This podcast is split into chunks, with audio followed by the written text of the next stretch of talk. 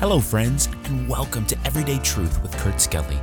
We're here to show that the Bible is relevant to your life every single day. We're so glad you joined us here for the conversation as we go verse by verse through the book of Jeremiah. Our series, The Hard Truth, is looking at this Old Testament prophet's messages of sorrow, judgment, and hope. Now, let's join Kurt for today's episode. Hello, friends, and welcome back to today's episode in uh, Jeremiah chapter number 17. We're going to look at verse uh, 14 today and following. We've been at a slower pace for the last couple of days, and uh, sometimes that's necessary. Sometimes, as we read the Bible, we get to some of these really core principles, and we want to slow down and uh, really make sure that it's saturating into our lives. It's no good to water plants if you overwater, right? So we want to make sure what's the saturation level and what do we need for that day. And I hope that, that it's been a help. We talked a bit yesterday about rejecting the fountain of living water, God, and their names written in the earth. I, I love that that uh, that thought. Look at verse number 14 uh, of our text, where Jeremiah now is praying, and he says, "Heal me, O Lord, and I shall be healed." I love that. Heal me. Lord, if you do the work, I know it will be done. Lord, I'm looking for what only you can provide.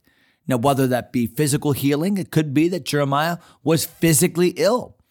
Uh, but more, more probably, uh, just just the healing of one's soul, uh, the the helping of one's spiritual life and vitality. Heal me, O Lord, I shall be healed. Save me, and I shall be saved for thou art my praise. I love that statement. Jeremiah said of God, God, you are my praise. You are, I am looking for you, not, not just your blessings, not, not just what you can provide, but Lord, I find my satisfaction. I find my solace.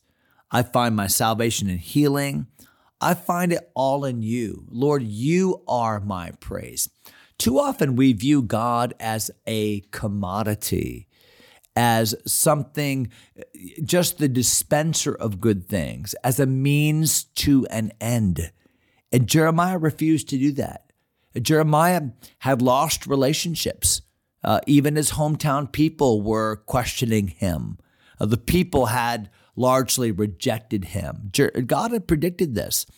And he was told not to have some relationships, like don't get married, don't have kids. So Jeremiah lived a, a sad and lonely life.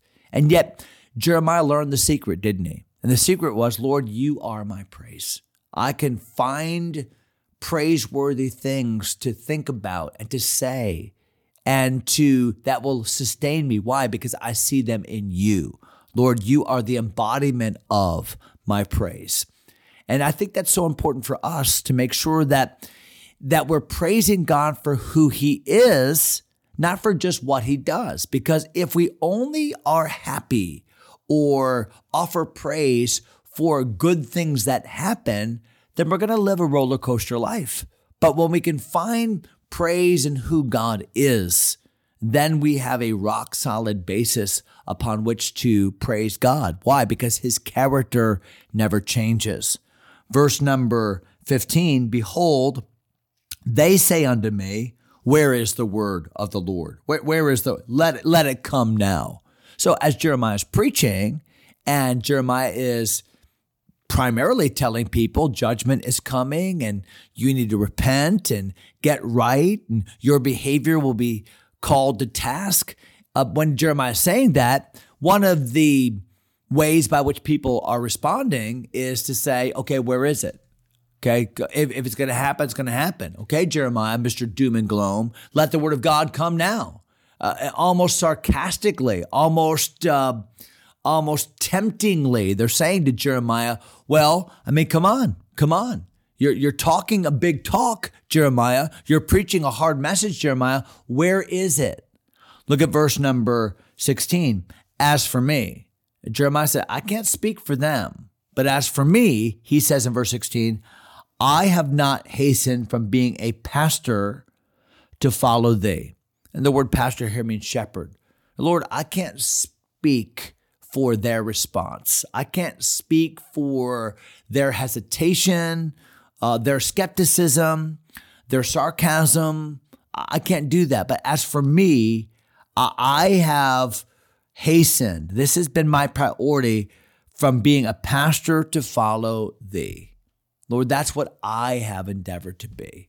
Lord, I have been quick to do what I'm supposed to do.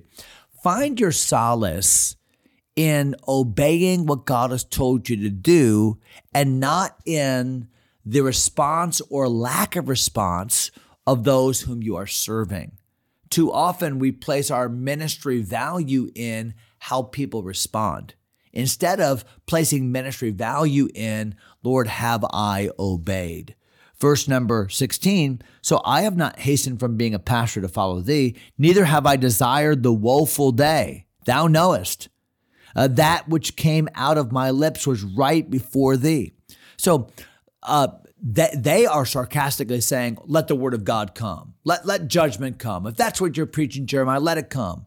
And Jeremiah says, Lord, I, I have not, I've been careful to follow you. And Lord, I, I don't want that day to come, even though I know that it's going to come, even though I've been preaching about it. And even though they're sarc- sarcastically saying, let it come right now. Lord, I don't, I don't look for, I don't long for judgment. Isn't it interesting? The, the people to whom Jeremiah is preaching, they're saying, okay, let the judgment come. Jeremiah and they don't believe it. And Jeremiah, who does believe it, is saying, Lord, let it not come. I don't want it to come. I know it's going to come. I don't want it to come. Should that not be the heart of every godly parent, every godly pastor or teacher? That sometimes we say the things, the hard truths that we don't want to say, and yet there's a part of us that just say, and I don't want this to be true.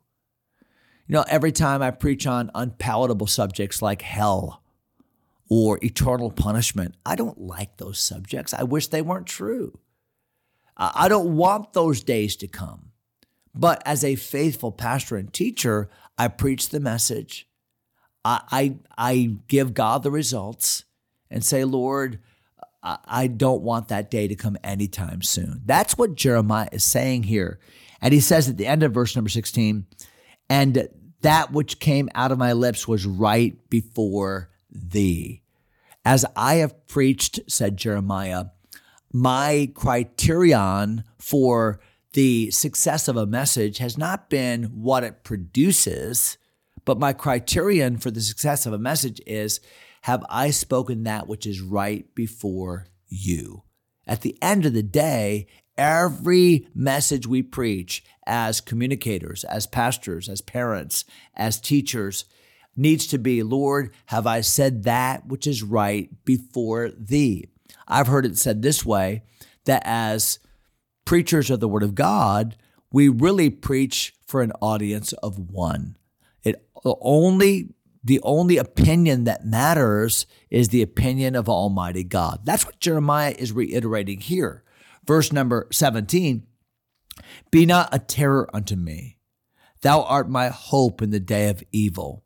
Lord, I'm looking to you as my only hope, as my confidence. When that day comes and all is taken away, even this very place, even the venue of worship itself, the temple, Lord, you are my hope. You are my stay. And Jeremiah is going to say this in another way when the temple is gone and when the people have been destroyed and when captivity is a reality. Jeremiah is going to lament that whole thing. And yet, in the middle of that lamentation, Jeremiah will say, uh, Great, your mercies are new every morning. Great is thy faithfulness. Lord, you are my hope uh, in this evil day. So, uh, what Jeremiah says prophetically here, he will say in reality later. Verse number 18 let them be confounded. Uh, Jeremiah says of these sarcastic scorners, let them be confounded that persecute me. But let not me be confounded. Let them be dismayed, but let me be not dismayed. Bring upon them the day of evil. Destroy them with double destruction. Boy, that sounds almost vindictive, doesn't it?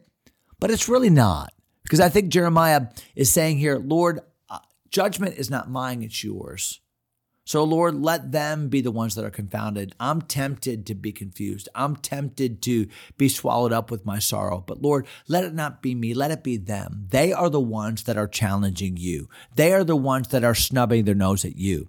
And it's good and right for us to say, Lord, those that have made up their mind to scorn your word, to scorn you, Lord, deal with them the way that you will deal with them. And so it's not wrong for us to want for the enemies of God to meet their just desert. And that's what Jeremiah is saying here. Verse uh, number 19. In fact, uh, verses 19 through 27, uh, the rest of the chapter, deal with the way that God's people have disesteemed the Sabbath day, the way that they have uh, just ignored God. They've ignored uh, the priority of God. They've ignored the worship of God to which the Sabbath day was dedicated. And Jeremiah is called to bring them, eh, bring this to their mind and give them the reasons why this one sin, this one breaking of this one commandment is really a, a, a, a microcosm of all their sin, of all their disobedience. And we're going to talk about that next episode. I'm going to give you a little bit of time back today just because I don't want to jump into this section and uh, not be able to finish it. So, next episode, we'll cover verses 19 through the end of the chapter, Lord willing. Hope you'll join us for that. Until then, just have a great day in the Lord, and we'll see you next time, my friends. God bless. Thanks for taking time to listen. If you enjoy Everyday Truth, go ahead and subscribe to the podcast or share it with a friend. Until next time, God bless.